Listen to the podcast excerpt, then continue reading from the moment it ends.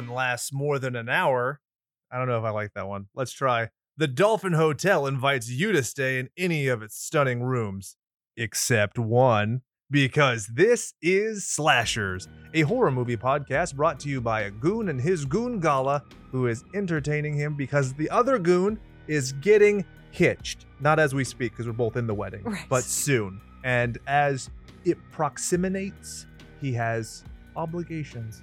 Wife, this is your first time doing a video version of the podcast. I know. I'm a little nervous Why? You're a babe. because my facial expressions don't hide a whole lot of things. They're very honest. Overt. yes. Yeah, you have judgment face pretty much anytime I talk about. So my new kick that I've been I've been watching a lot of Godzilla content because King of Monsters is coming out, which I'm excited for. And so I will talk to her about a kaiju profile or something I watched on YouTube, and it's there's like a little, little Ooh, sorry. tinge in the eyebrow where it's like I'm so don't give a fuck about the four different Rodans. Did you know there But was a male and a female Rodan? talk to me about it. See, that's what I love. I don't care, but he keeps talking. It, it gets to the point where we're both such stubborn people that she's like, I am not going to listen. And I'm like, I am not going to stop talking. You're- Chad will appreciate this because he likes anime shit. This is my very limited knowledge of anime. There was a Gundam show at some point, which is big robots fighting. Yeah. One Yes. Gundam has an unstoppable laser gun, and one has an unbreakable shield. And I was like, why the fuck didn't you just combine them and have the best guy ever? Idiots. What movie are we I doing? have that face right now? You have, yes, you had that face during our vows. Wow. Mm-hmm. We just That went on is not Costco.com true. and we were getting pictures blown up. And I saw a picture where she was like, These are your vows. You referenced Dana Scully in these vows. Yeah, bitch. That is not true at all. I did reference her though, correct? you did. And April O'Neil, correct? That is also correct. And look at my wife. I done good. so what movie are we doing? Bay. we are doing 1408. So Chad and I had discussed doing this movie, and I brought it to you, and you were like, I, I think I've seen something. It wasn't that movie. And then we did this fun game where we went through, and you thought it was every movie but this movie, even though you acknowledged that John Cusack was in the film that you thought it was, and it had a number for a title. It was only when I put on the title sc- screen for the movie, you're like, "Oh, I have seen this. Yes. I loved it so much." it was like Abbott Another testament to my stubbornness. Yeah, you're like, nope, never seen it. What the fuck are you talking about? I've only seen a movie with John Cusack set in a hotel where there's a number for a title. And I'm like, am I missing something? Is vacancy, is that spelled with like an alphanumeric or something? I just kept on picturing like the, I don't know, the door, I guess, and not the DVD cover where it has like the key And the and then both of them. So I don't know. I was, I think I'm a very visual person. So I was picturing, obviously incorrectly, but I was picturing the DVD cover and my memory, I guess, did not, Did not serve do me you well. service. Well, it's also it, the cover is a little bit weird. Chad has brought this up ad nauseum. I don't know if he hates Samuel L. Jackson or what, but Samuel L. Jackson got the same pay as John Cusack to do this film and has top billing, even though he's in it for less than 15 minutes. And so he's half of the cover. Deserved, I think. Oh, for sure. And I feel like his performance absolutely deserved that amount of completely agree. compensation. I love hi- his character is the best part. If he was not in this film, I would not like it. Um, I don't know that I would just completely not like it, but I do know that there would be a certain limitation. There has to be a very specific type of person to play that role. So if you've read the, this is a fun bit of trivia for slashers. When it comes to every Stephen King adaptation we've done so far, I did audiobooks. But for this movie, which started as an audiobook, I actually read the fucking thing. so in the book, no- novella, 21 pages of goodness, uh, the hotel manager is a short, pudgy white guy who has a nondescript European accent. And then we end up with Samuel L. Jackson. So, I mean, I really like the presentation of this character by comparison. The other character is like pudgy and weird. Oh, well, I did not read the DVD or the, I mean, the, you were distracting me. I know I was distracting myself. There's a cricket. Can you hear the cricket? Yeah, it's driving me freaking nuts. I'm sorry. For those of you at the podcast, the YouTube, just deal with it. You know? I did not read the book, so I can't imagine a pudgy white guy as the hotel manager. Like Yeah. Samuel L. Jackson nailed it. Yeah, the only criticism I have is his character is consistent throughout. The one kind of thing I liked about Olin in the uh, story was that he has that kind of jovial, oh, I'm good natured, but then it's there's a darkness when he starts talking about it. Versus Samuel. Jackson's always kind of serious. But something that John Cusack said in an interview I watched was there's a certain degree of street cred that this room automatically gets by Samuel Jackson being afraid of it. Do you agree? Yeah, absolutely. And yeah, I mean, you just take what he has to say seriously. Exactly. He ain't afraid of no motherfucking snakes and no motherfucking flame. Or my favorite bit of ADR Did you say ever. flame? Huh? I think you said flame. no, I said plain. Okay. It's we'll play. It, to, we'll play it black. it's Ah, okay. I'll play it black. You said yes. Sorry. Damn it. I was I was so glad because Chad was like, no. I what did I say? Flame? Yes. See, What is flame? I know. That's not even a word. I know. Maybe I was. Maybe it's because I was getting to this. My favorite bit of ADR ever. If I don't, Chad, have I mentioned this on the show before? My favorite of all time is from Snakes on a Plane when they dub it over for TV, and instead of saying "motherfucking snakes" on this motherfucking plane, they say these monkey fighting snakes on this Monday to Friday plane. Monday to Friday plane. The weekend's off. It's party time. I- It's the Soul plane on the weekend. oh, Remember that movie? I think that movie came out around the same time as 1408. Really? I don't know, Oh, maybe. I was like, I didn't fucking see it. So the movie has four endings. Which did you like the ending that we got? Bless you. Mm, Bless you. Sorry. Look at this fucking professional eh, that I'm married to. I think she sneezed with her eyes open to keep the show must go on. Anyway, did you like our ending? Our ending is the one where he plays the tape recorder and his wife is like, What? I can hear my dead baby's voice. I'm gonna drop these delicates. And he has that smug look of like, I told you. And she's like. I we actually kind of talked about this. I don't like that. I don't I don't like that she the wife can hear their daughter's voice. I wanted it to just be him hearing it just because that would add to his insanity and just solidify, right? That he it was just all in his head. So another ending, he dies, and then Samuel Jackson goes to the funeral, and then as he's driving away, he sees John Cusack in the rearview mirror. There's another ending where, just like you said, John Cusack only hears Katie's voice, and the wife just doesn't have anything. Uh, and then there, I think there's yet another one where uh, something, but whatever. My point being, I like with Chad, there are parts I like of each of them. I think the perfect ending for moi would be something kind of like Mission Impossible. And what I mean by that is this message will self destruct in six seconds. And so as soon as he hears the daughter's voice and he like looks over at the wife, then you see this like pff of smoke come out of the tape. And so it's like nobody's ever gonna hear this again, and neither of you fucks can prove it. okay, and he and she does not hear it. No, she does hear it, but she can never recreate it. So she has to wonder if she's crazy too. It also builds that. And also, in my ideal one, doesn't write the book.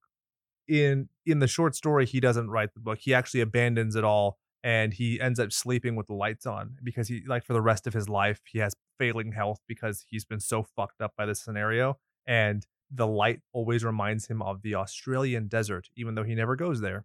Hmm. It's something that So another he just stops does. writing altogether. Yep. Oh, I like that. Yeah, he's like super traumatized. And here's an interesting fact the movie is fucking longer than the entire events of the short story. The short story takes place, it sets forth very clearly that his time in the room is approximately 70 minutes. And then there's no follow up beyond that. And there's a little scene with him and the hotel manager before, and that's the whole thing. Do you think that the film would have been as effective if it had done that? Yes. Really? I think that it would have been more effective, but it would have to be R. I don't think you'd do a PG 13. The audience that we're uh, appealing to is the lowest common denominator with a PG 13 you can get for horror right, right. So you're not having people who are well versed in horror or literature. You're, you know, teenagers and tweens. And th- this is a great intro movie to horror, though, I think. And so if you're presenting it out there, you kind of have to spoon feed people to an extent. Versus an R-rated movie, I think you're it's much easier to just be like, here's some spooky shit, deal with it. But that's and not me. really have like a lead in Yeah, I mean the lead in or like for a this backstory. exactly the lead in for this is completely not important. But we'll get into that when we do the slay by play. You thought you were gonna derail me, and I'm a fucking pro. All right. Now I read something and I don't think it's true. Somebody said that the axe that the fireman uses is from The Shining. Uh sure. Not happening. Well, that would be cool, but very. Oh it was also shot at the same studio in Elstree in London. Don't believe it. Fuck off. John Cusack is oh, apparently the ledge that they use that he walks along was also used in Stephen King's Cat's Eye in 1985. I- have you seen that? I know. Okay. I don't care. Uh, this is his second appearance in a Stephen King adaptation after Stand By Me, also based on a short story, The Body. And did you see that? Probably. Okay. I vaguely re- re- recall I it. don't. I think I get it confused with Pretty Woman. What Pretty Girl? What's the one where the kid gets stung to death by beeves? Was not pretty, Pretty Girl? My girl. My Girl. Is that My Pretty Girl. See, I know non horror films. Last one. Did you know this was the first time that John Cusack and Samuel L. Jackson had shared the silver screen together? I did not know that. Do you I think thought it, their chemistry was good. yeah. Did you think this was the last time? Oh, N- no, Do you think it's the last time for a Stephen King adaptation? no. That is correct. In 2016, they were also in Cell together. Not the Cell, the Okay, Jennifer was- Lopez movie, which is badass. That movie's fucking dope, and not enough people give it credit. As a vegan guy, to watch a horse get cut into 70,000 fucking pieces and spread apart is like, oh, oh, but awesome. You know what I'm talking about? no. Oh, I'm gonna fuck your life up. and Is you're it never want to sleep again. Oh, yeah. Oh, This is severe. This is kind of in that like event horizon, like almost really amazing, but there are some flaws. okay. Maybe we should watch that next for the next one you do. But I've also I've put you up to series in the past and, and like planned out very meticulously what your next appearance will be on the Yeah. show. Never happened. We were gonna What? do all the mimic movies. Never happened. We were gonna do the Uh, species it movies. was never happened. not to my. Don't get defensive. Okay. It's well, not it's not your fault. It's the circumstances. We have a little redheaded tyrant running around our house now who walks and runs. How does that So make you feel old? Um, no, Mm. just tired. All right. Are you ready for the stabtistics for this week? Hit me. Not literally. Um, no, don't do that. Not gonna convince me. Homie, don't play that. Stabtistics, graphic occurs. There's a stabbing sound effect. Budget 25 Oh, million no. dollars. Gross was 131 million 990 you fuckers couldn't spare an extra $1758 to make it a nice even 132 million. Cheap fucks. Domestically 71,985,628 so domestically Not we could have done our part by doing an extra you know whatever. It's not a big deal. Uh, opening weekend june 22nd 2007 do you know what other movie came out? Oh no. Same same weekend. Exactly. It's the competition. You actually have seen this movie. I have not. I avoided this movie like the plague because I thought it sounded terrible and I like the main actor in it. This is a an unofficial sequel to another movie that stars Jim Carrey. I'll give you a hint, The Office. I'll give you another hint, Noah's Ark. Evan Almighty. Yep. You didn't ever seen that? Nope. I thought it was Sounded cool. terrible. So I was like, What? Well, I mean, for you. yeah, down with Satan. What I'm saying, dog? Uh, do you know what other movie came out? Black Sheep. Not the Chris Farley film, but rather a movie about, uh, it's a New Zealand film, I believe, where it's a bunch of rabid zombie sheep because That sheep, sounds amazing. they outnumber people like millions to one or something like that. I think it's like 10 to 1 statistically. So pretty dope. We should watch that. We'll do, I already forgot what the next movie is, but after that, we're going to do, yeah, we're going to do Cell and then we're going to do Black Sheep. Runtime 104 minutes. What did you think? About the time. Yeah. Well, I Uh, used to say, "Is it easy breezy, beautiful cover girl?" But you were like, I um I thought that some of the parts dragged on a little bit. So I thought that it could have been cut, but I also wasn't like, "Oh god, just mo- you know, just get it over with." Like I thought it good." was fine. So you would describe it as not like our intimate life, where you're like, "Jesus, finish this up already," but more like, uh, uh, you know, a, an episode of The Office season nine, where you're like, "It's not great, but I'm just gonna get done." I Okay, guess so. okay, that's fair. I would definitely agree with that sentiment. There are some certain scenes in this movie like, really? I'd much rather have had an hour and a half movie and spared 10 minutes of like the needless intro before the intro and stuff like that, which we're to get into in the Slay By Play. You still didn't derail me because I'm still a professional. Directed by Michael Hallstrom. Do you know any other movies that he's done? Uh, no. He's a Swede. He did Evil in 2003, which John Cusack was like, for those of you who are only listening to the audio format, I just mimed jacking off. He also did Derailed, Drowning Ghost, and this is one you might have seen, The Rite, where Anthony Hop- Sir Anthony Hopkins plays a possessed priest. Mm-mm. It's almost a good movie, but it is not. Written by Matt Greenberg, who wrote Halloween H2O, Pet Sematary 2019, and you might like this one, Reign of Fire. Christian Bale with some butt fucking dragons flying around. Remember that movie? Also, no. Really? I don't think It's so. right up your alley. Maybe. I mean, I, if I saw the cover, maybe. You imagine Christian Bale with a beard and some dragons.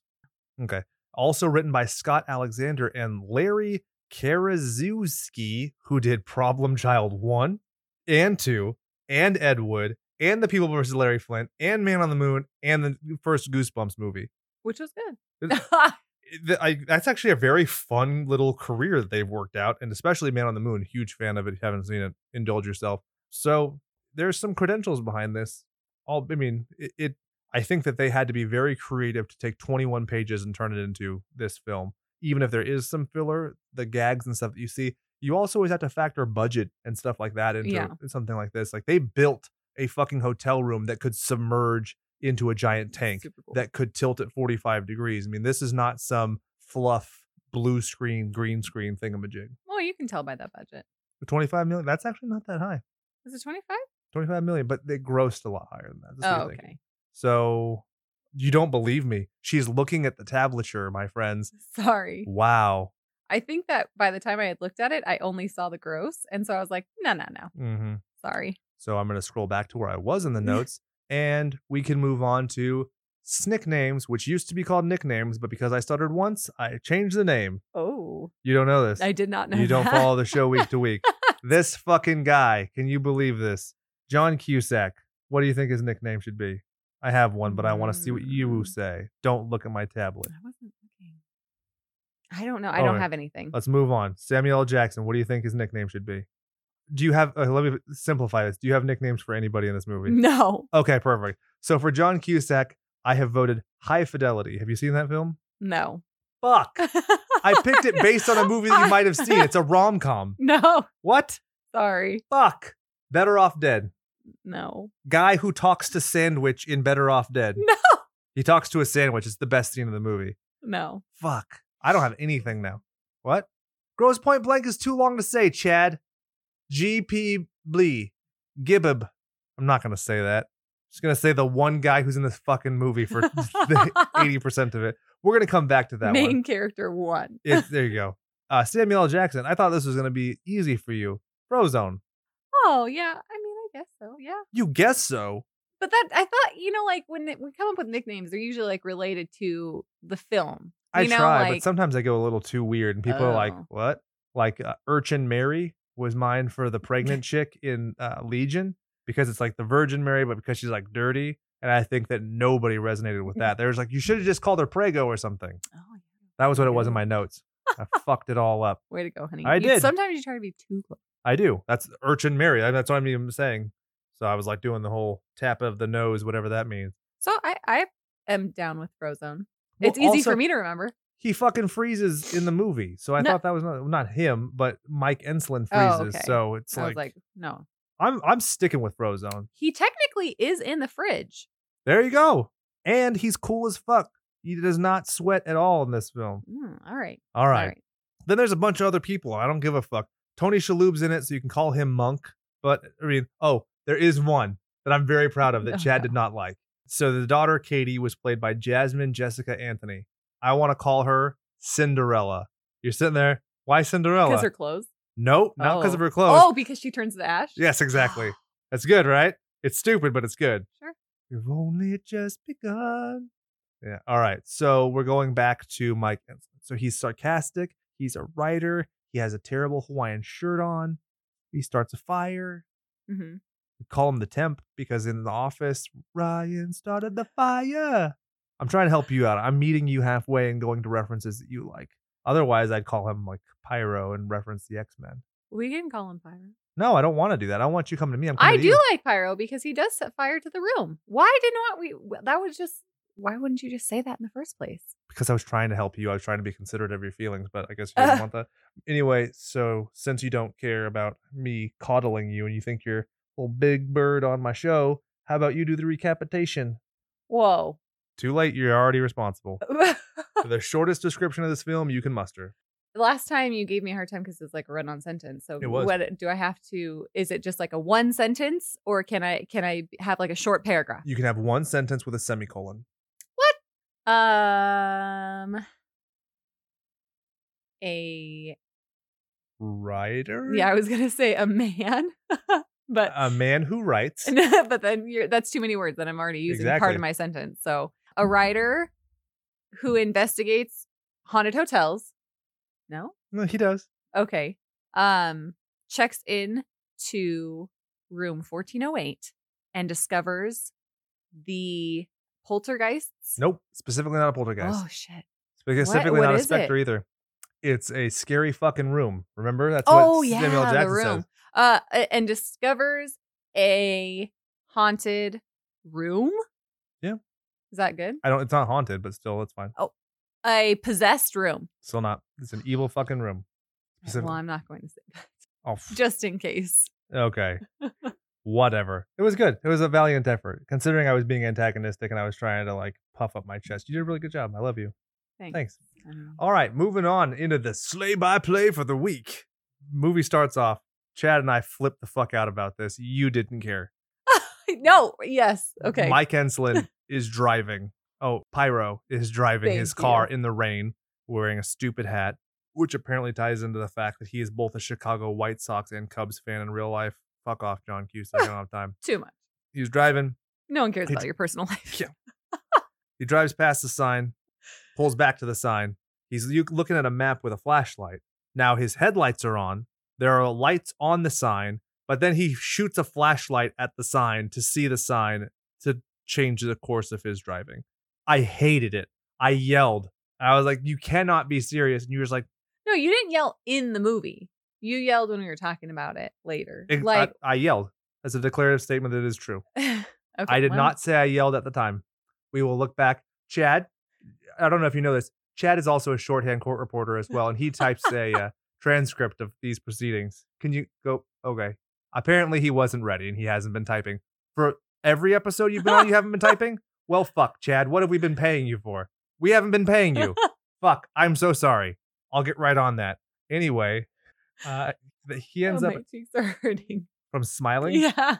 Uh, Is, is that because you're trying to do like drop dead gorgeous with like the Vaseline teeth and you're like pageant, or because you actually find me funny? Fuck, I'm sorry, you had me at Vaseline. They put Vaseline on their teeth? Yeah, so that your lips don't touch your teeth, so that you keep them pried off. Really? It's, it's an awful sensation. I know that was a terrible, Her. a terrible face, but that just makes me feel very uncomfortable. And I now I need to like clean my teeth because I'm like, oh, that freaks me out. Yep. Uh, th- you know how they got Mr. Ed to speak on the old TV The show? peanut butter. Yeah, Right, that's kind of very similar. To, like uh, under the lip sensation, not fun. Good Uh, to know. That's coming from a guy who likes peanut butter and is also a horse. You didn't know that? Weird. Anyway, he ends up at the Weeping Beach Inn, and I, it's just so funny because it's haunted by a lady. It's the Weepy Bitch in. Like it's wow. it's so obvious, and like I don't know if they thought that was the joke or what, but he shows up, he's checking in, and these people are so excited to have him there. He's like, "Can I just get the fucking room key? Right. I don't care. None of this impresses me." And the lady has this brochure, and she's like, "Look, it's a picture. You could see a lady with a sickle. It was taken in 1985." By a even- guest. yeah, but it's funnier now because we're over 10 years after this movie came out. So 1985 is even longer in the rear view, which makes it even more pathetic that she's so excited about it. I loved it, but I also hated this scene because it's completely unnecessary. Really? Yeah, it's unnecessary. I thought that it was kind of like, it kind of set up the fact that he's like, all right, look, I deal with people like this all the time. Like every hotel that I go to, I have to deal with some ooh, some smarmy. For those of you listening, you definitely heard a thud sound because she just violently punched the I- pop I'm- filter. okay. emoting with my hands. It's okay. So it's just setting up his backstory. So why he's so cynical when it comes to the Well, fortune. right, because he has to deal with all these, you know, hotel owners that are like trying to get people to their ho- their, you know, random hotel in the middle of nowhere. Well, it's, it's, Right? they're Because actually it's- because of that. There's a great reference to Psycho in here, where he mentions that it's a great way to get guests to your hotel when the highway is off. It was a reference it, the reason that Bates Motel in Psycho is so run down. They expected the highway to be built and it wasn't. Right. Um, so kind of like in Legion. very similar. Gas Exactly. station. Exactly. Not hotel. But. Was that good? Is that a good call? It's, it's a gas Okay, station slash diner, but I mean, no, you did a great job. So I don't like this patronizing pat on I'm the not. It's true. I put her there, kiddo. You're doing you're doing great, slugger. So he walks around the you know, he's recording his little smarmy stuff. He does like the luminol test and stuff. And where he's check with the black light and the I feel- EMF meter. Oh, right, right, right. That, And that he's like was cool. checking out the fireplace and seeing if there's anything up there. Yeah. And yeah. What does he do when he gets into a room every time? He takes a cigarette and he puts it in the ashtray, which is kind of correct. In the book, he does have the same cigarette. Oh. His brother died of lung cancer, so he hasn't Oh. smoked, um, which they reference in the movie as well. So No, I didn't know about the lung cancer. I thought he, he just it was like a superstition. no, and he had quit, but it didn't say like why. he quit because of his brother. Did it say that in the film? So in the film, actually, there's a reference to my brother was eaten by wolves on a Connecticut turnpike, which is actually directly from the story. Which I think that that's part of why the story is effective in a lot of ways. But I know you can't do it in a visual medium, so we'll get to that. Don't worry, I'm staying on target because I'm a fucking professional. anyway, there's an orange light in the room, which is like the book.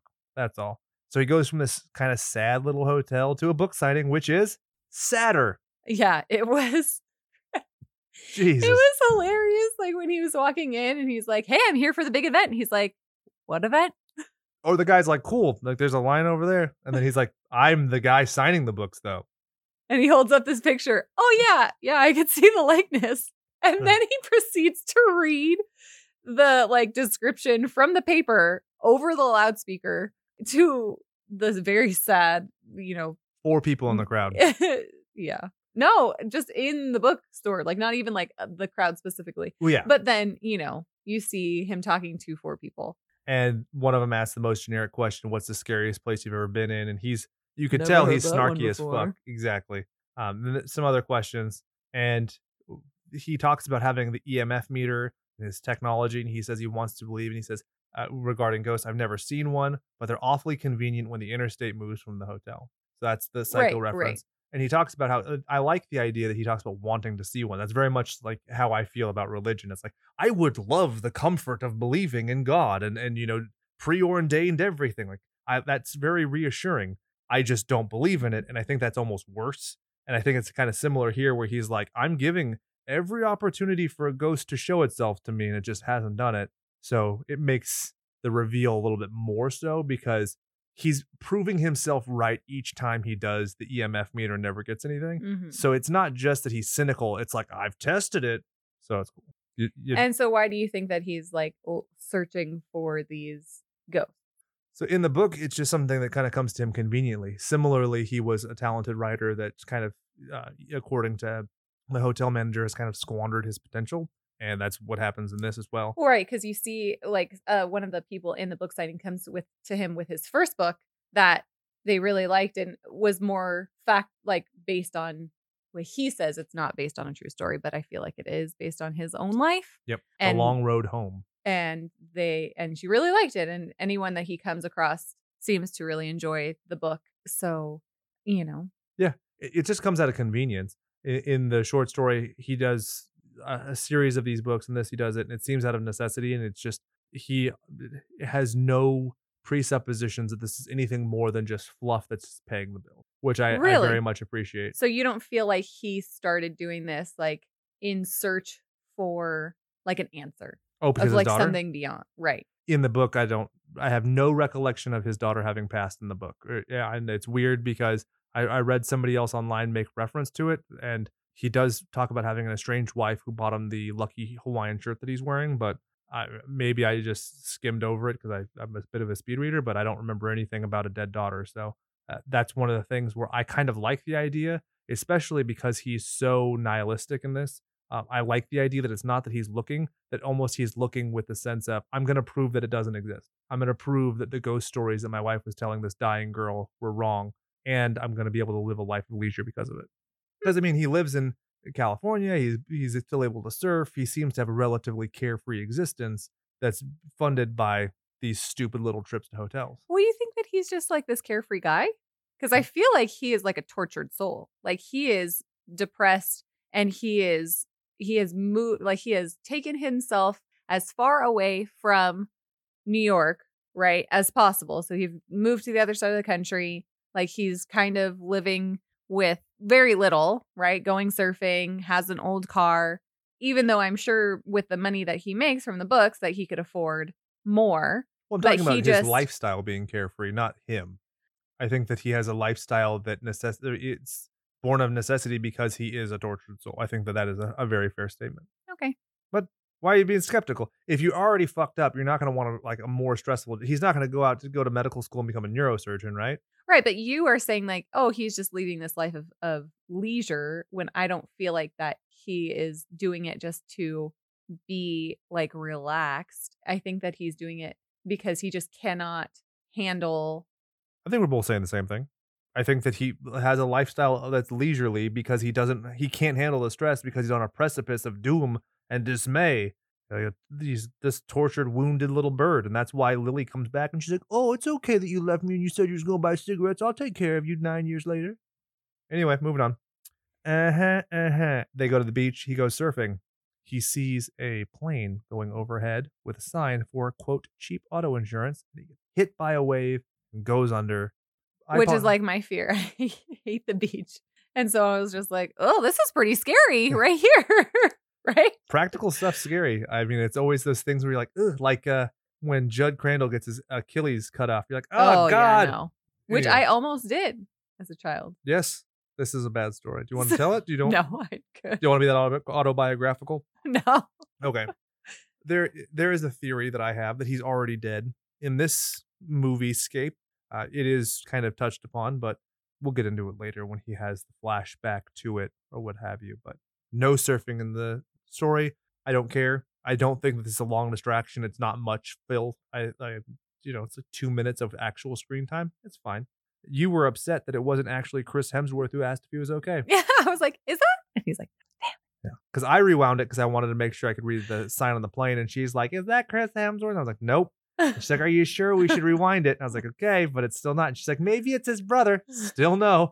Some guy. All right. Then he goes to the post office, a P.O. box. The clerk compliments his new book and he's like, Yeah. And he looks at the clerk like you're a douchebag.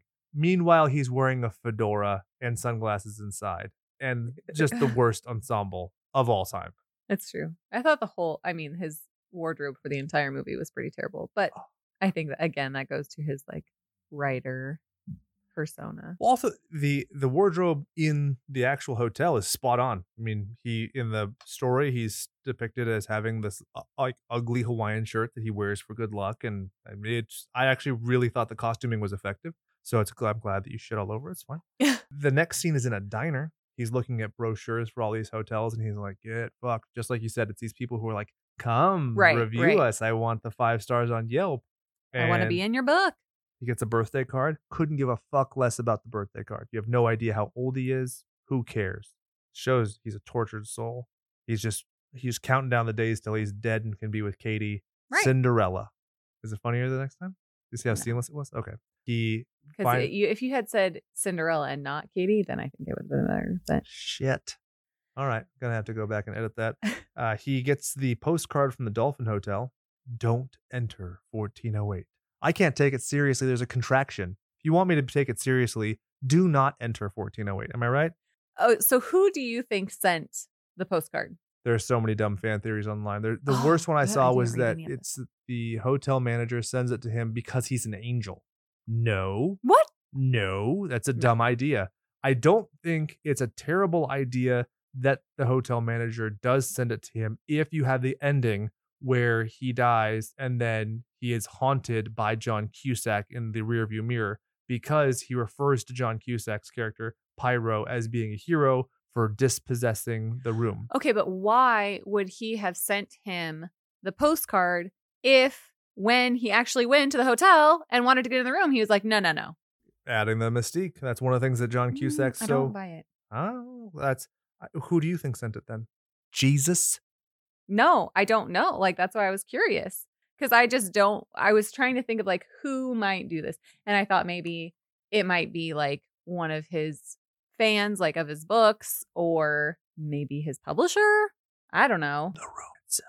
His wife. Maybe she wanted to get back at him for weed. Yeah, dude. They're still married. Life insurance policy. then she lives a life of leisure. Just saying. We've watched enough forensic files. It's definitely what happened. Moving forward, he does the math and he finds out that one plus four plus zero plus eight equals 13. booyah. Spooky. He goes home and calls and asks to book the room 1408. He's told it's unavailable and he's like, Motherfucker, I didn't even say when. And the guy's like, It's unavailable. How about like, next week? Unavailable. How about next month? Unavailable. Next year. How about next year? Click. You got your ass hunged up on. I was going to say something inappropriate. Oh, do it. was- no, it's too late. Inappropriate. so then he goes to the library and he's looking at microfilms. Have you ever done that? No. I'm so jealous. I've never done it. Chad, have you done it? It's bullshit. Oh, okay, because I always see it in movies, and I'm like, do those exist? I don't. See, uh, not at the libraries that I go to. Never. Be fucking dope to do that. I am so envious. It looks cool. It has that cool sound effect. It's way more satisfying than just going on Wikipedia. Yeah.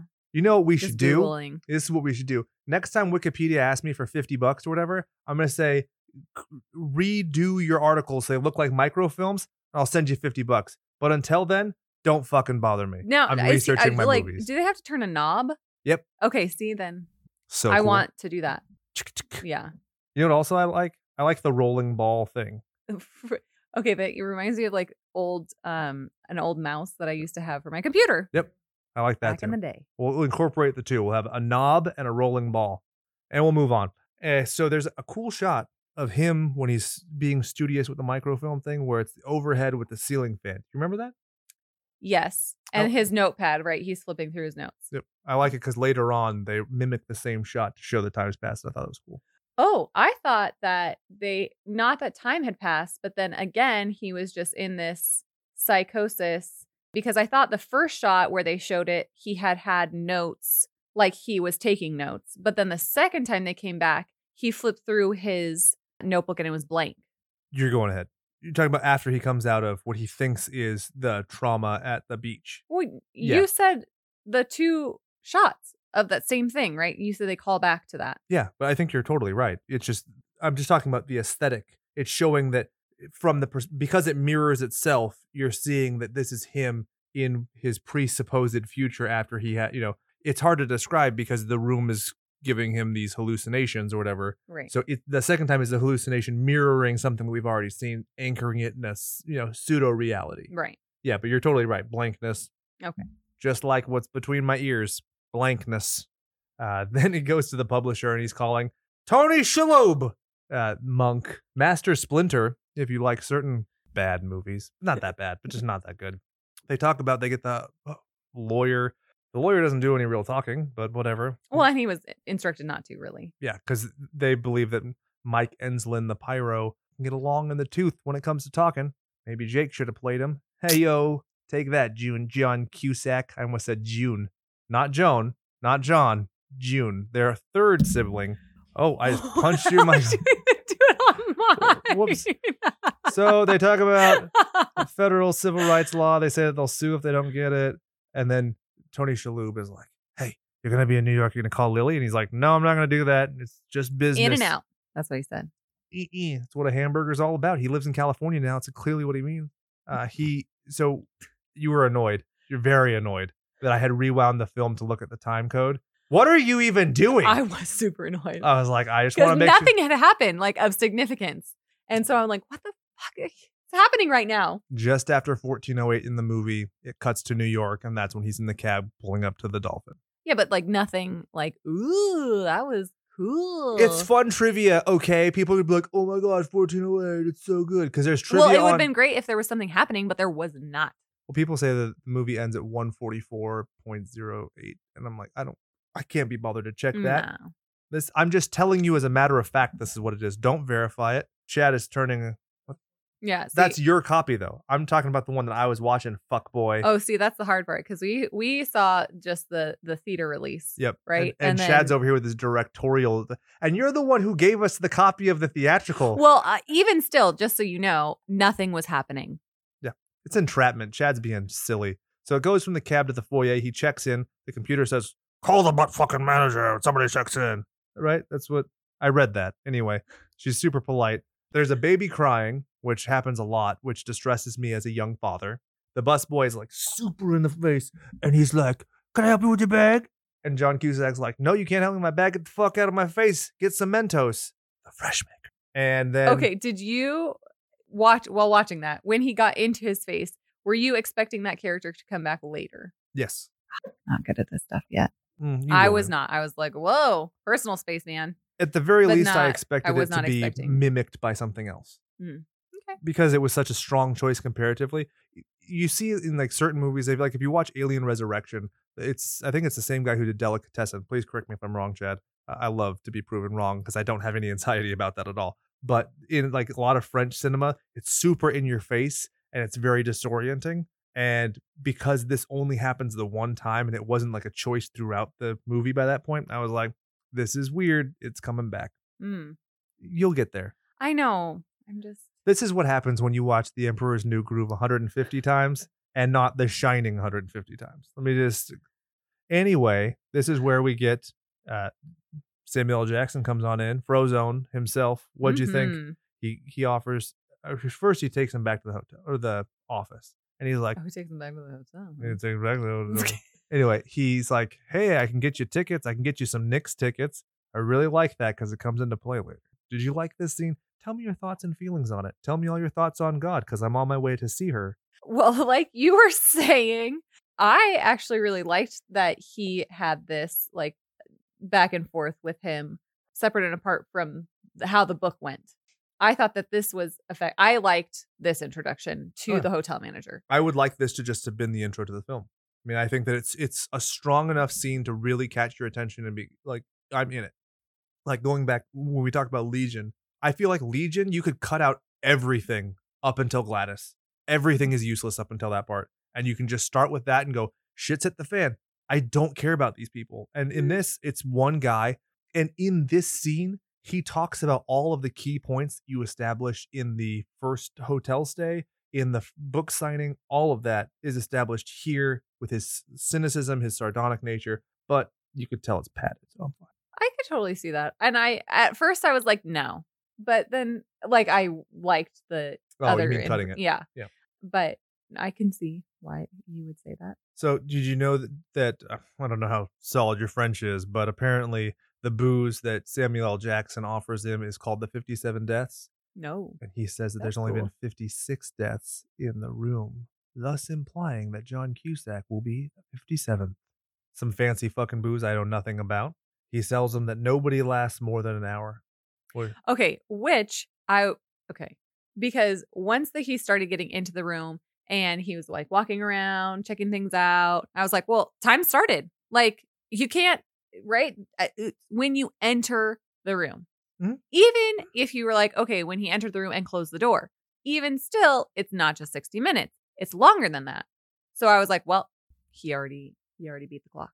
yeah, I don't I don't have a problem with that.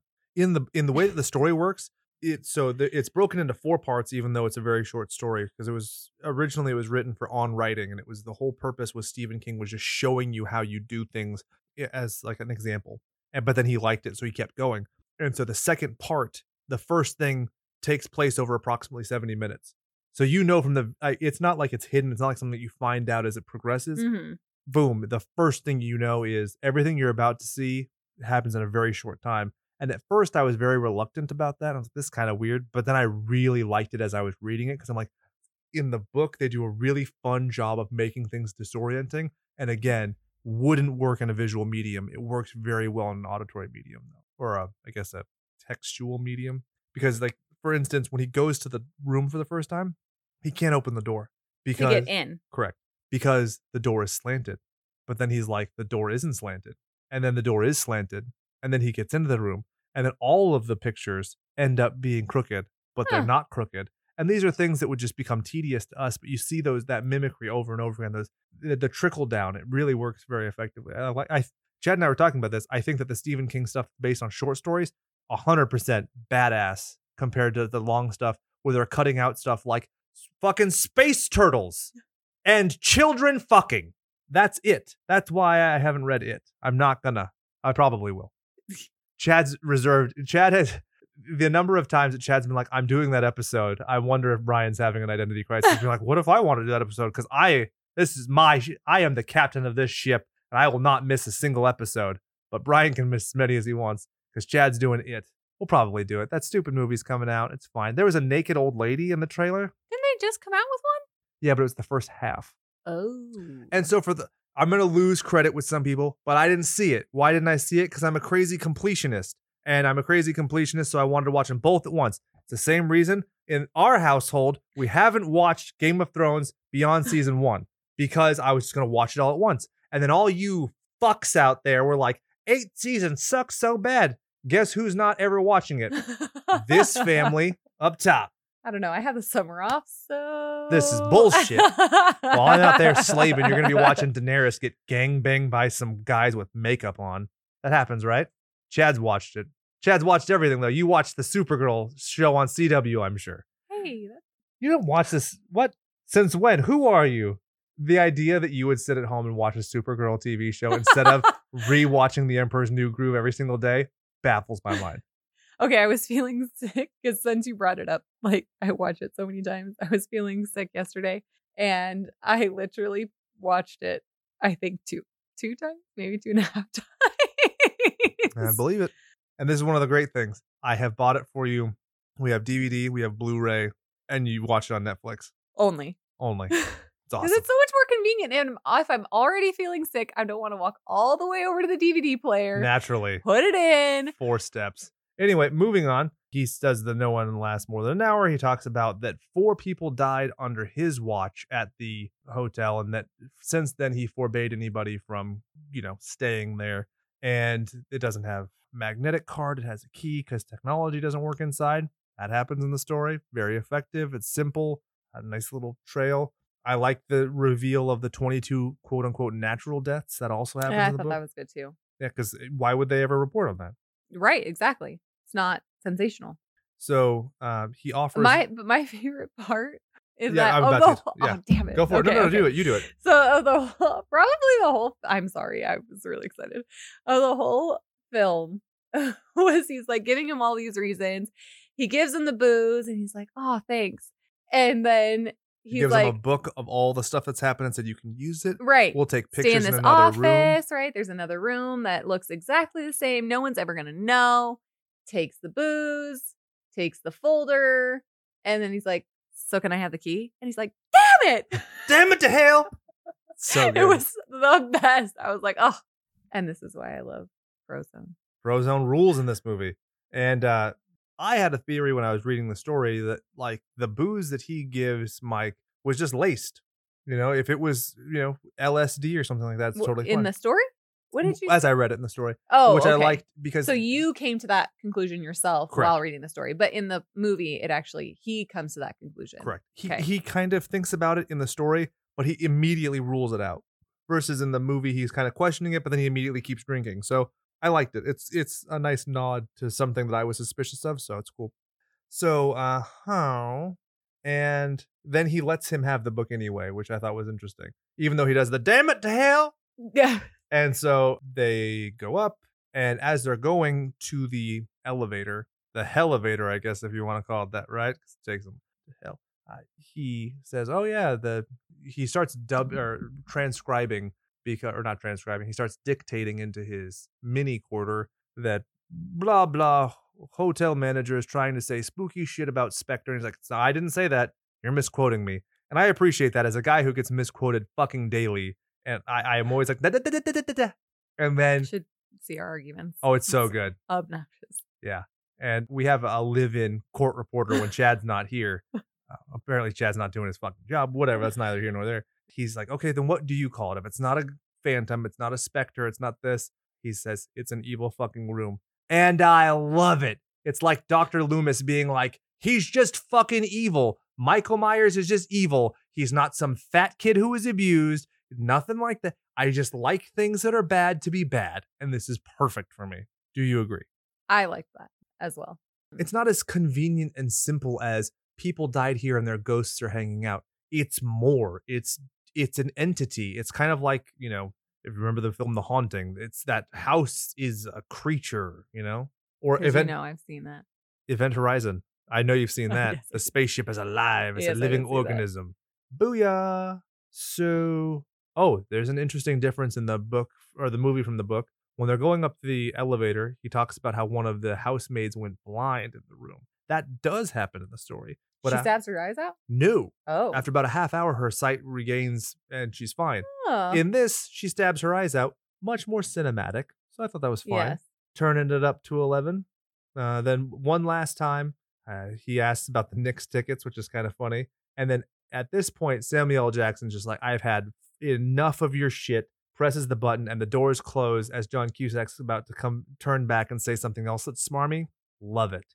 I love it. You know how much I love doing this. If somebody wants to have power over you, this is life pro tip. Somebody wants to have power over you, don't say the last word. Don't give them the satisfaction of the struggle. Just be like, you don't matter to me. Because you can see the pain on John Cusack's face. You're like, oh, wait, I have to go talk to the scary room now. I don't, you're not going to be here anymore. Love it. What do you think? I did not take as much satisfaction in that as you did, clearly. Well, it was good because mm. in the in the story and the film, you know, he says this is as close as I get to that room unless I have to, and he stays at the elevator. Right. But in this, with the door closing and him looking back, that's his last lifeline. Like he has nowhere else to go. Now he has to confront this thing that's been built up. I, I like it. right. And then he's walking the halls and he looks at the pictures, But he gets so disoriented that he walks the entire perimeter and comes back to the elevator. It's the same elevator. He goes all the way around to it because he's been looking at the book and he's so distracted. He's so in his own head. I don't think I realized that. Yeah, it's very nicely disorienting. So when he gets back to the room, Because I was like, okay, you know, because you go to like big hotels and they kind of like wrap around Yep. and like there's multiple elevators. So I thought that that was just the case. But I like the fact that he's wrapped around and now it's the same elevator. And now the manager is not there, right? Exactly. And so this is where you see, quote, my brother was eaten by wolves in the Connecticut Turnpike. And what's interesting is this is splattered with a little bit of blood, On the Page. pages, right? eh, which is something that one of the prior guests had said. It, versus in the story, the one of the things that I found super effective about the short story is that he's constantly dictating and virtually none of it is intelligible. It becomes rambling, it becomes very confusing, and there's only about 10 minutes of actual audio. I really like that, but I can definitely see why they wouldn't do that in the film because it just becomes dismissive and kind of disengaging because it's it's just in his head. When you're reading it from his, you know, this perspective and point by point with no kind of omniscience and you're really confronted with it, Mm-hmm. it works really well. Like when he says these random things and turns of phrase like that, and then as he says it out loud, he's like, "No, my brother died of lung cancer." Like I know that's not true, A- and then it comes back later. It's it's cool. Highly recommend the read. Very brief. Then we go back to this door. He, he does he unlocks it, and you can see the mechanism from inside. What do you think of that? I was just going to ask you, like, why do you think they, they did that? Just to show, like, oh, this is an actual lock, that it's not really haunted? Like, that it's not like a trick lock. Ah, Uh-huh. I think they did it Mm. because they show the mechanism so that when he tries to pick the lock later with his letter opener, you know that he's trying to effectuate just clicking that latch over. It's a Hmm. very basic key. It's not like a. I didn't feel like it was necessary. it's not. I kind of just like that it was like a skeleton key and they could have just. Left it at that. Yep. Agreed. And he opens the door. He walks into the black room rather than turning a light on before entering a room like a doofus. And he dramatically says, I don't remember. This is it. That's why you don't remember because I was like, fuck you. It's just like Luke Skywalker in The Last Jedi, where he's like, we built up this whole thing and he just throws the light. Fuck you for throwing the lightsaber, sir. Make it meaningless. But I do like this character doing it because the whole point is I just had to listen to this guy fucking talk to me for 20 minutes. I just read this book and it's just the blandest room of all time. But I really did like the shot where he was walking into the room and it was, uh, that spooks me out because like cool. I that freaks me out because I can imagine myself walking into a hotel room like that's immediately I have to turn the lights on. And the fact that he just walks in and I expected to see some short like a shadow or like something crossing that like little patch of light. Mhm. nothing. So I thought that was really It's a good way of making your imagination do the work. Mhm. And I, I like the fact that he's completely engulfed because you can see you see his back in it, and as he Right. enters, it's kind of like a symbol of like all hope is lost. Like he is completely within this entity. He no part of him is outside. But like- it made me feel also like uncomfortable. I just don't like walking in the dark. I I'm not going to stub my toe for fucking anybody. so he is going through the banality of the room. He um, checks and it's eight dollars for beer nuts. This room really is evil. Did you like that joke? I thought it was good. Uh, the thermostat's not working immediately. He talks about the banality of evil in describing the room. He's talking about this, and he goes, "It does have its charms." It's good. I, I I like John Cusack in these parts of it, but then in the like intense parts, it's just kind of not there.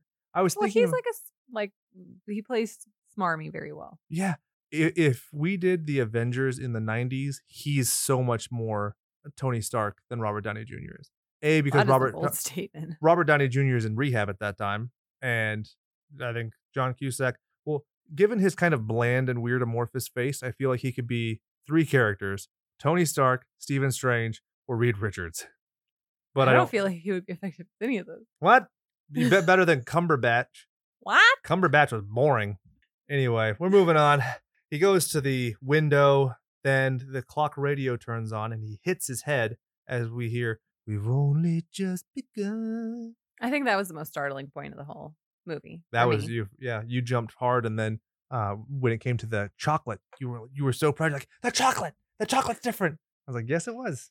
You're getting this. You're getting the inconsistencies, but it's it's. I like the way it's built up. I love the choice of song.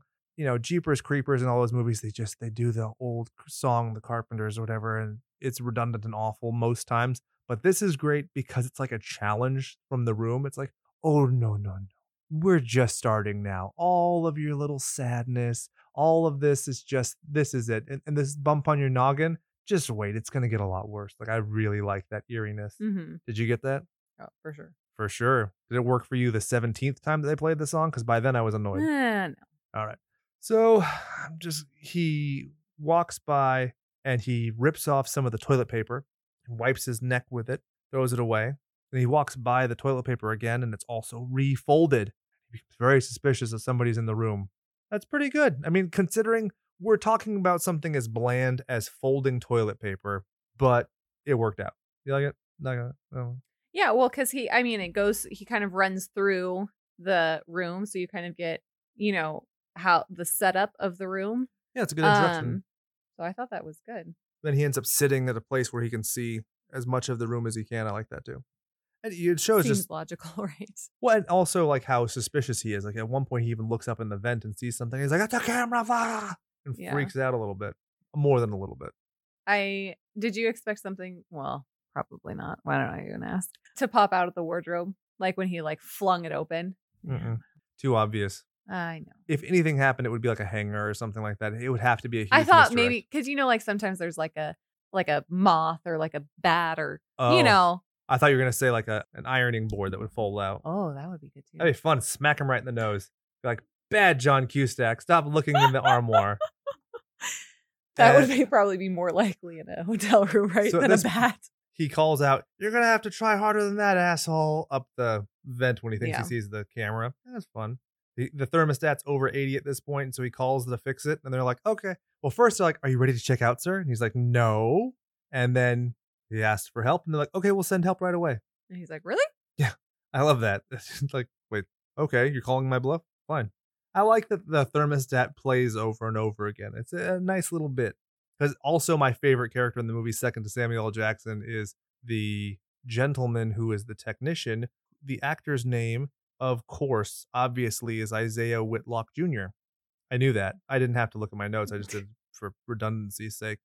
Did you have anything to say about that? Uh, I liked because he refused to go in the room, right? So he comes up to help help fix the thermostat, and he's like, "So are you're gonna come in, or are you just gonna stand at the door?" He's, like, "No, "Uh, I, I ain't do going in this room. go in this room." Yeah. And so he's like, "Any idiot can fix it." Like, That's great. He's like, you know, just take it off, tap the little Mercury. mercury, and then it'll fix itself. And it does. And before he can turn bit. around to say thank you, the guy is already gone, and he looks down the hall and you can just see the feet turning around the corner. I liked that. Yeah. I also I like, like that it wasn't because I I thought when he disappeared, I was like, was that just like a like a I don't know what you want to call like I spirit, whatever. I feel like you're gonna correct me. Oh, it wasn't a spirit. Anyway. Um, but I'm glad that we saw his feet. So it was like a real person. Yeah, you're left-handed, so I the pop filter's on the left side. Sorry. What we can do, I'll just flip it like that. Ain't no thing, girl. There we go. I take care of you. But I also like the fact that and you did it too, so I can't really. For I'm sure. really- I hit these things all the time. One thing I like is you never really see him interact with a person that you can prove exists. What? I like to think because you never see the engineer outside of this room. I like to really think that he never talked to another person. That this is Okay, so like, like what I was saying, sure. Well, I thought that it made him real. The fact that you could see his feet. So you're saying that he is not real. I like to think that he's not. I think it's spookier if he's not. The idea that like this room fabricated this idea that there is help because there's a certain degree of you know people referring to to hell. If it's just constant suffering, it becomes bland. You know. uh, well, he even mentions like the seven levels of. exactly. And so one of the ways to make hell truly torturous is to give people hope and then to deflate it. So in this scenario, he thinks he has a lifeline of people he can rely on, and then he never gets help, and he's just left alone until he gets firefighter help. I mean, what do those guys ever do for anybody? He drinks more booze. He throws chocolate. The radio plays. It's only just begun, and it flashes to sixty minutes, and it's the final. Countdown. Yeah, it's good times. All right, and also that, that applies to you, Brian, who is not here. It's for your wedding. Whatever. There's a, an awful pitch sound that really fucked with my ears and made me frustrated. It's good. It's very effective. And then when he goes to the window and he opens it, he looks outside. There's no sound. It's dumb, but I like it. I think it's good. I was frustrated because I'm like, okay, I get like, okay, the room is screwing with him, right? He can't hear anything. He goes, like, looks out. He sees a police car, right, with its sirens on or its lights on. So you assume that there's supposed to be a siren and he can't hear anything. And so I'm like, all right, well, so when does his hearing come back? Like, is it back? Is it not back? You know, and then it just, he starts hearing things again. which I like. I like the fact that it's it's something that's very simple that you could interpret if you have a brain like mine, where you're just like constantly questioning everything. And I made something way bigger out of what is literally just an editor going mute. I mean, that's all it is. But you're like, is it the room? Is it just like, is there even an outside that I'm seeing?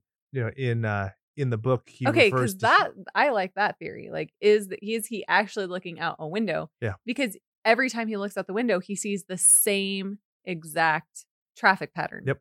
exactly. That's why I don't think it's real. I, I like those Mm. and in the short story he refers to hearing like a saxophonist and the saxophone ends up sounding completely different than the way it should and i think that's why they did the pitchy thing Hmm, interesting. which we'll go into this you know because we're talking about the window you really seemed to pop for him looking across the way and seeing the other fella I- Himself. spoilers jesus do you want to tell people about this scene I I liked it. I, I really thought that was. describe it to people I went. closer to the mic too she's such a good sport guys thanks babe so he looks out the window across the way, right, to another building, and he's calling for help, right? He's waving his arms and uh yelling. Good. And then he dances a little bit.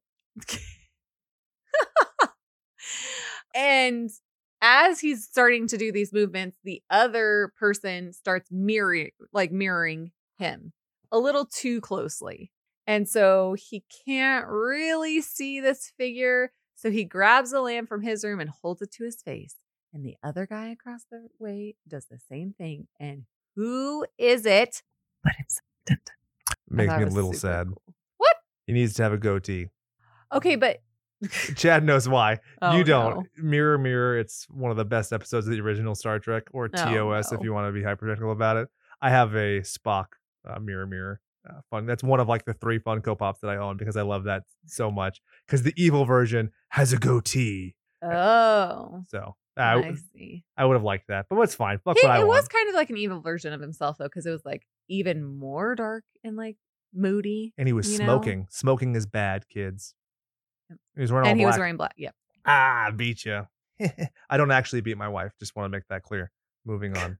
Uh huh. The phone checking. it. And this is hard. So my notes. I mean, I kind of don't want to go through the notes like we generally do for the chronological order of Slay by Play, just because it sounds trite when you're just like, oh, and then this happened, and this little thing happened, and this little thing happened. So just see the fucking movie, then come enjoy it with us, and we'll talk about weird shit continues to happen, but it, it consistently ramps up, right?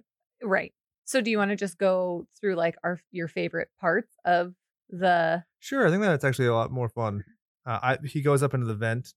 Yeah, that wasn't my favorite. That's not that great, but I do like the way that. So there's the spooky guy who's like dusty, and there's some cockroaches, and the spooky guy grabs his leg and he kicks him in the jaw, and it falls off, and then he kicks him in the head, and it caves in. That's fun. It's kind of cool. Reminds me like the Mummy and stuff. It reminds me of. uh I think Doug Jones played that guy. Who's the little dude in the Hocus Pocus who cuts open his mouth? You Remember that? Oh yeah. Whatever his name. Fuck. Who cares? What it is. I did like in the vent when he looks down in the other room and Billy? he finds out. Yep, there you go. He finds out that the baby who's been crying in the room next door is Kate Cinderella. He sees his wife and he hears himself saying, "I'm going out to buy some cigarettes." You remember that?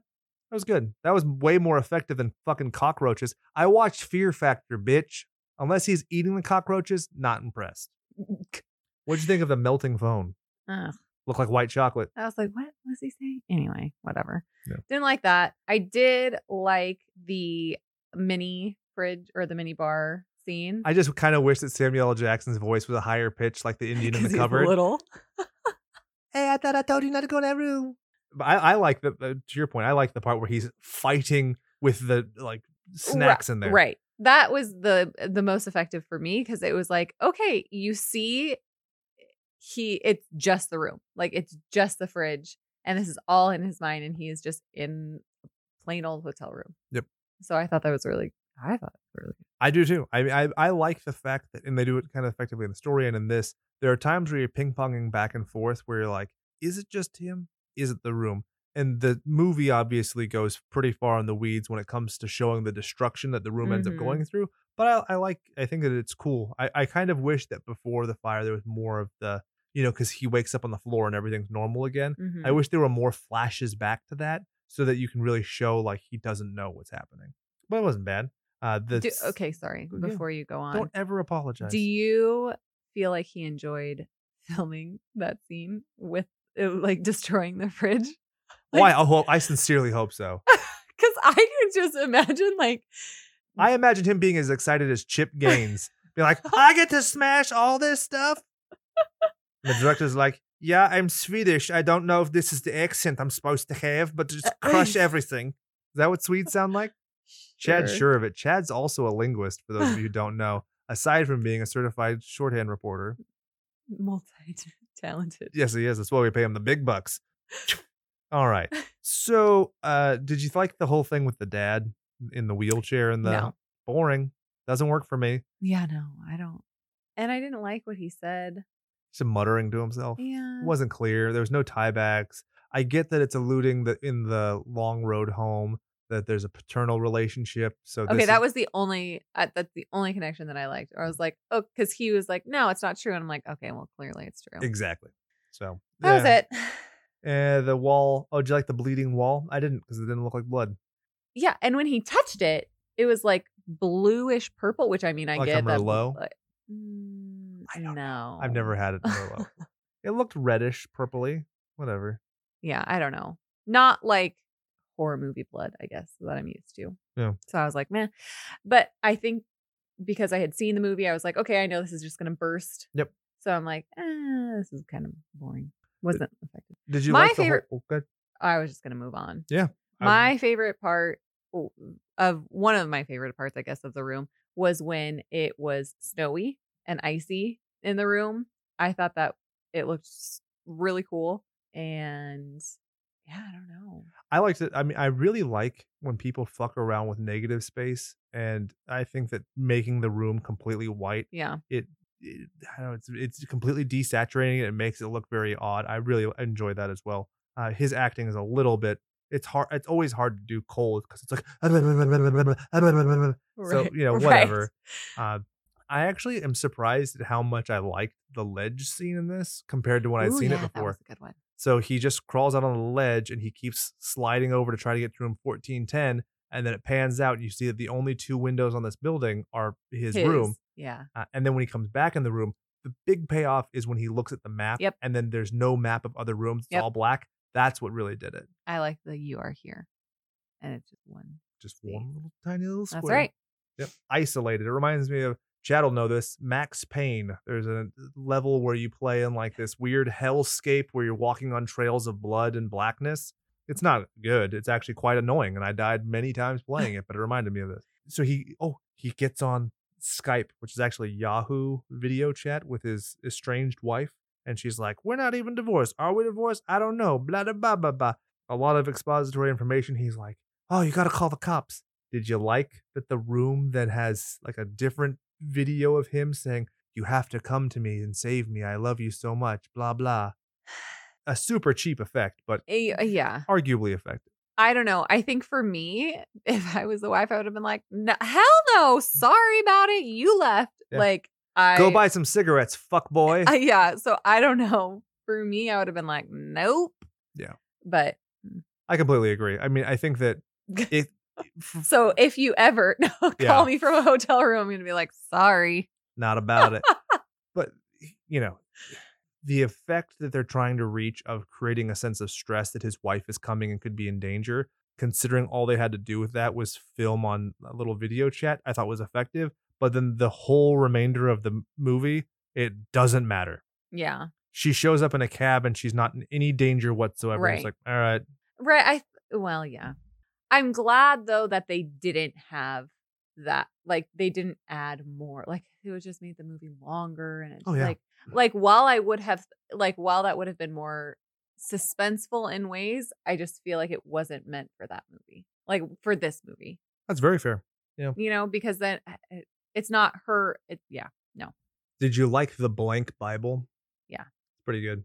Did you like him winking in the movie? Like the film to the. Oh, the picture in picture? Yeah. When he's like looking at himself, being like, I got you, bitch. And then wink. Yep, mischievous winking i'm a big fan of anyway uh it, from the bible it cuts to the daughter talking about why her bible's purple and you find out that she was terminally ill and she died and the mom was religious and he wasn't and that shows i just i mean like it's cool i don't care like it doesn't add anything really to it the idea of you know him being cynical or disbelieving or agnostic or anything it doesn't really pertain to what's happening that kind of removes me from it but again it's it's harmless filler. It doesn't anything where I felt betrayed and or like my time was wasted. I just feel like I didn't necessarily gain anything out of it. Did I you? could see that. I- I did kind of feel like that was one of the parts where I was like, okay, I'm glad I'm saying it out loud as the father to a daughter and everything. I'm like, I could, I know I'm supposed to feel like a great a degree of sympathy here, but I was just kind of like, mas rapido, por favor, no gusto, la película. I think that's right. Anyway, the room gets frosty, like you said, negative two degrees, uh, blah blah. Oh yeah, the after your little frosty room, after the laptop was destroyed by the sprinklers, it turns back on, and it's Lily, and she's like, "Where are you?" The cops went into room 1408, and it was empty. I like that. It reminds me of, like the twist where it's like, "The call's coming from inside the house." Sick. All right. Uh, da- da- ba- That's the winking. Oh yeah, in uh, the painting, there's a woman breastfeeding a kid in the background. That's actually not far off from the book. In the book, there's a lady who bleeds out both of her nipples as she's honking them at him. Unsettling. That's weird. Yeah. Well, but okay, so in the movie, that's one of the effects where I was like, well, this is kind of cheesy because it reminded me of the pictures in the Haunted Mansion at Disneyland. And so I'm like, ah, I've seen this. This is boring. And so, but the fi- the picture that you were talking about, like in, at first she's in the background, right? But then once the room really gets going, right, she comes to the forefront with the dead is now a dead child, Yeah, right? it's- and it's everyone's like looking like on super in horror. blue. It looks like it's some kind of weird alien creature. Yeah. The dead kid is like super right, blue. yeah. right. But do you feel like that was No, okay? it's dumb. There we And go. then like the, the hunt where the dogs turn on the people and you hear dogs barking. Sick. I'm looking at a static image with a you know sound effect. Awesome. then you get the boat. You're like, all right, how long until the water? Come on, it's gonna happen. And then the water shoots out of the painting. Did you like that? I did. I liked that uh, because I was like, oh, that would be fun to film. And I was like, do you think that he did his own stunt? Yeah. No. So he wakes up on the beach just like he did earlier after getting bombarded with water. And he ends up in the hospital, and Lily's there, and she's like, What's up, baby? Nothing happened. And he's like, Oh, I thought I was in New York, blah, blah. And she's like, No. And so they go to dinner. Could the movie have ended there for you? Um, yeah, it doesn't. It wouldn't have offended my sensibilities at all. Um, be, especially if they showed something to represent that he had like lingering doubt or fear or something to show like he was manic or some kind of like post traumatic stress from the event. I think that's fine. Okay. But if it was just like, oh, I'm fine now, that was weird. Right. I wouldn't right. like that. okay. What about you? Would you have felt ripped off? No, that's why I was like, I when I after watching that, I felt like there were multiple endings in this movie. I'm like, oh, is this it? Is this it? And then you know, yeah. One thing I thought was funny is when he sees the lady who jumps out the window in the restaurant. mhm. It reminded me so much of Dorothy in The Wizard of Oz. And you were there. And you were there. I was like, get the fuck out of here, John Cusack. And um, then he starts writing the book, and it's like it's writing itself. I really yeah, hated it. I, I, hated like his his posture, and he was just like, and like like super hunched over, and I'm like, oh, do I look like that when I'm typing in a computer? Yes, you I do. Not. I mean, what? No, you look great every time. So I really hated at the end when he's like, the wife's like, I've never known you to write so fast. She's like, I've already written this book. Get fucked, Groundhog's Day. Nobody cares. Sorry. You know what I'm talking about? Yeah. Ugh. I don't know why it annoyed me so much. I just really hated that line. So they go, he goes to the post office to mail the manuscript. And then the guy who works at the post office isn't the same douchebag. It's the bellboy. Right. And all the people rip it down, and he realizes he never left the hotel room. Fuck. Did you fall for that at all, or was this, this is predictable? No, like I said, I felt like there were multiple endings because I kept on being mm. like, okay, this is is this it? Is this it? And so when he was back in the room, I was like, all right, is this it? Mm, Still nope. no. You got like 10 more minutes at yeah, least. I know. I like that he had the toothpick and he's like, I was out. I was out. It reminds me of every time I get out, they keep pulling me back in. silly, silly. Oh, and then it, one thing is interesting how he suddenly has a bloody nose and bloody ears. Okay, I noticed that too. I'm like, uh, oh, was it because of the sounds of them like tearing the mail apart? No I don't know. I always fall for bloody ears though. It's always unnerving. Like in Fear and Loathing in Las Vegas, Vegas they do it. I'm always like, ugh, hate it. It's such a small thing, but it's gross. uh, sh- oh yeah. So he's Katie's there. She walks across bloody feet. I guess maybe it's Christ Like like. Cinderella. Picks up the dead baby girl. She dies in his arms. She just died in his arms tonight. Oh. Huh? Okay, whatever. So then the other song. Now you do. It's only just begun. oh, We've only just begun. we've only just begun. So you hear that vibrato up top. Awesome. So then the daughter turns into ash and cinders and is dead again. And then he says, Oh, I really like the line where he's like, You can't take her from me twice. I really thought that was Yeah, I, I thought that was painful. And then they call and they ask, Do you want express checkout? And he's like, Nope, I'm not killing myself, motherfucker. And then they, you know, they ask about, well, and then they you see a noose. yep, in multiple rooms. Yeah. It's like following him kind of. And then he sees the two graves, one of Katie and one of himself. I'm like, who buries themselves in a hotel room? You can't even go six feet deep because then you're in room th- what would be 1208 because there is no 13 because 14 is on the 13th floor, but because of superstitious reasons, it's called 14, but it's actually 13. Whatever. And then the call, the the hotel room calls him and is like, "Your wife's gonna be back in five minutes. Melty, melty. I look like white chocolate." Yeah. Blech. And then uh, he talks about how he lived the life of a selfish man and he makes a Molotov cocktail, throws it at the clock. Then he lights a cigarette. Smoke Smoke 'em if you got got 'em. What'd you think of that? Which part? The Molotov cocktail or the cigarette? Both. Both? I. It's the same thing to me. I guess I don't know. Really? Honestly, at this point, I was like, it's getting a little long. Let's. Oh no, I like I said, I had thought the movie was ending like three times before this, so I was like, In the story, Oh. he literally just sets his own Oh. shirt on fire. "Oh, Yeah. that's severe." he just and so it like burns up it's it's like shitty polyester Hawaiian shirt, and then the guy from next door saves him. There's no What? there's no firefighter or anything like that. It's a guy Sorry, who's I'm, like, just trying to mask the fact that I'm yawning. it's interesting. It's a guy who was um Bro, it's really bad on camera. he was what's it called? A sewing machine salesman, just like the first guy who killed himself in the room. And he's just walking by with an ice bucket. And so he puts out the fire. And just like in this, you know, the Enslin Pyro, whatever we're calling him these days, says, Don't go in the room like it's haunted, spooky, spooky. And he, he says that to the fireman. He says it to this guy. Whatever, doesn't matter. But uh, yeah, I like the idea of him setting himself on fire a lot. But I could totally see why for the dramatic effect, he sets the room on fire because you get that kind of badass, like, I'm sit I don't give a fuck. It's kind of like that little dog where it's like, this is fine. How, eh, Chad, in the director's cut, when he lights the room on fire, does it still the Molotov cocktail or, or okay? Should have lit himself on fire. You know, one effect I really liked is how the the little placard for 1408 when it melts and the black ink just keeps pouring out of it, but it Oh, doesn't that- doesn't come out completely. I like It's not just ink. It's the venom symbiote. Did you know that? Oh, I just combined that. all connected. I would love to see uh, John Cusack as Venom. I think it would be bad, but I don't know it could be worse than Tom Hardy. mumble, mumble. Uh, uh, I'm trying to be Woody Allen and Conor McGregor. He literally said that. no. Swear. If you Tom Hardy mentioned, fuck, there's three people. One of them's Woody Allen, one of them's Conor McGregor, and there's a rapper of some sort. And he says that that was the voices that he did when he was doing Venom, which is why I still haven't seen it. No shame. Then he's in the hospital, finishes the book, plays the audio from the tape because the tape recorder was melted. That happens in the book, but he doesn't do it because he, whatever. Um, actually, he does do it. Uh, come to think of it, and it plays the audio, whatever. Uh, but it's all rambling mumblings. This gives it much more gravity because you hear the daughter in our version. In Chad's version, you didn't. In another version, you know, the wife can't hear it, but he can hear it. I like this ending, like I said, but for the fact that there's some permanent evidence of the supernatural. If the tape was suddenly destroyed, I like that much better. And you hate it.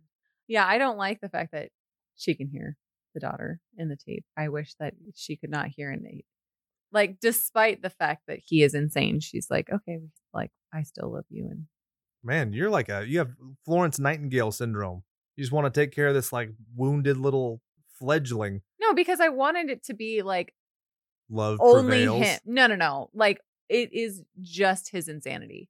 Like eh, the fact that she hears it too, and it makes me think like, is she also crazy? Or, you know, like, is she uh, also like damaged from this like experience with their daughter? Or so, in your uh, perspective, like- this is all just a hallucination and it's just in his mind. Yeah. Oh, okay. I actually I like the idea that there is something, so that's why I like the ending. But from your perspective, if it is his insanity, then yeah, I, if you look at because I think the- that he went to the hotel and I think that he went to the room, but I just think that it was just a hotel room and it was just his insanity like causing all of these things to happen to him. Yeah, that's one thing that's interesting. So when he has the hallucination that he lived, and it's he washes up on the shore of the beach. When he's at dinner with his wife, they're talking about his subconscious generating this scenario so that he could try and process the death of their daughter. It was pretty good. So I could see what you're saying, but I, I like the spooky. I think that that I I like the cynic getting proven wrong kind of a thing, which I know is weird given atheism or whatever. But you know, I, I think it's more interesting that way. And also, I mean, I you know, it, I'd almost feel shortchanged to read a Stephen King and that it's not anything scary. It's just thing. But I totally understand why you think that, and I embrace your the diversity of thought, and you are entitled to your opinion. Thanks. Thank you. Now, in terms of categorizing this movie as a classic, trashic, or tragic, what do you give it? Trashic, I think. Yep, same. feel like a rated R version of this could be a total classic, but this is just like, you know, I never feel woeful. I never feel like too invested in any of the characters. I never feel like anybody's in real danger. Uh, and just like if you're hallucinating, there's nothing that says that the guy with the claw hammer, which we never even talked about, couldn't rip his fucking face off and have this horrific scene and then it's just in his head. That's one of the cool things about like I think that also like looking at shows like Legion and some of the ways that they do like kind of artful insanity now, you could probably do this movie a much more inventive way beyond just some visual gags and a slanted floor. I agree. Any closing thoughts? I was just thinking about something about the ending, but then which ending. There's like 17 of them. Am I on. right? Uh, we who had just talked previously about like if I had heard as a mo- like mother, if I had heard the daughter's voice in the recording, I would go crazy, and I would spend like then I would spend the rest of my life either trying to like hear her voice again like if spirits or you know whatever are real like if he actually heard this and experienced their daughter again like i would go to you know seances or whatever like t- fortune tellers and try and get that Absolutely. I think that's a, a great point. And I think that's one of the things that I like. Why, in my ideal ending, she hears it, but she can't prove that she heard it. So it's just this rambling, like almost zombified state of trying to prove it or recreate it, or the, you know, it's lightning in a bottle. Like you Mhm. can't get it back. But in this, I mean, if, if you have the audio of your daughter who's dead and you can prove, I mean, yeah, I don't know. You could take it to a lot of places and show and blah, blah, blah maybe a like a brief little snippet of something where they're trying to get somebody to listen to them. They're like, who's to say that wasn't recorded when she was alive?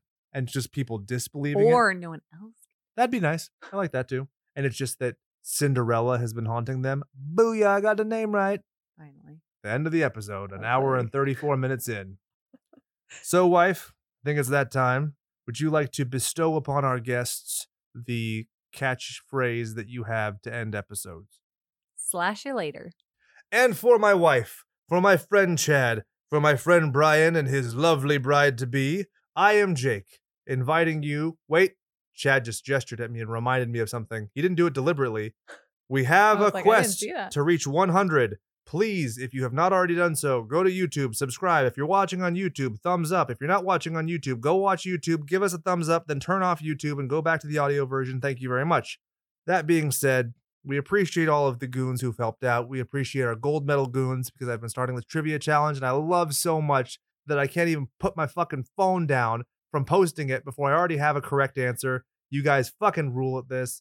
Everything. I love you all so much. Please just try and make Chad's work worth it on YouTube. We have some fun stuff in the work. It's going to change your butt fucking lives. That being said, for my beautiful wife, for my wonderful Chad, for my blossoming bride to be Brian and his woman friend, I am Jake, reminding you to go out there and do something you love. And remember that all work and no power play makes Jack a dull boy.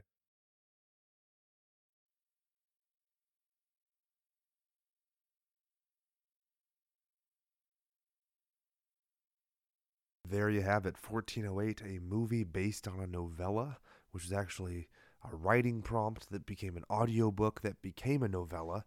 And this week, for our hidden track, we have a song off of an album called Hollow Form, which is accompanied by a short story. So, this is from our friends over at Spirit Healer. The song is called A Memory of the Ritual. And I'm just going to read this prompt. Hopefully, I don't stutter and stammer too much because I am so tired fatherhood, adulthood, editing, all the good stuff. Hollow Form is set in the world of, quote, the surface, end quote, where religious totalitarianism reigns supreme and the dissension is inconceivable. The story follows the protagonist, Sim, who, after the recent passing of his son, struggles to reclaim control over his failing farm, crumbling marriage, and religious identity. Sim unknowingly becomes the pawn of a goddess who, after the rise in monotheism, is battling to dethrone the dominant god of the surface. In his struggle to retain his sanity and sense of self, Sim loses all things he holds dear, along with his autonomy. Well, I should shut the fuck up and just let you listen to the song, shouldn't I? Because it sounds great. This song officially drops 6 7 19. Make sure to check out our friends at Spirit Healer, and thank you to my friend Taylor Ryan for giving us everything. They are available on Spotify, so once you stop listening to this episode, go listen to them and then get ready for next week's episode. I mean, it doesn't get any easier than that. What do people still need my explanations for?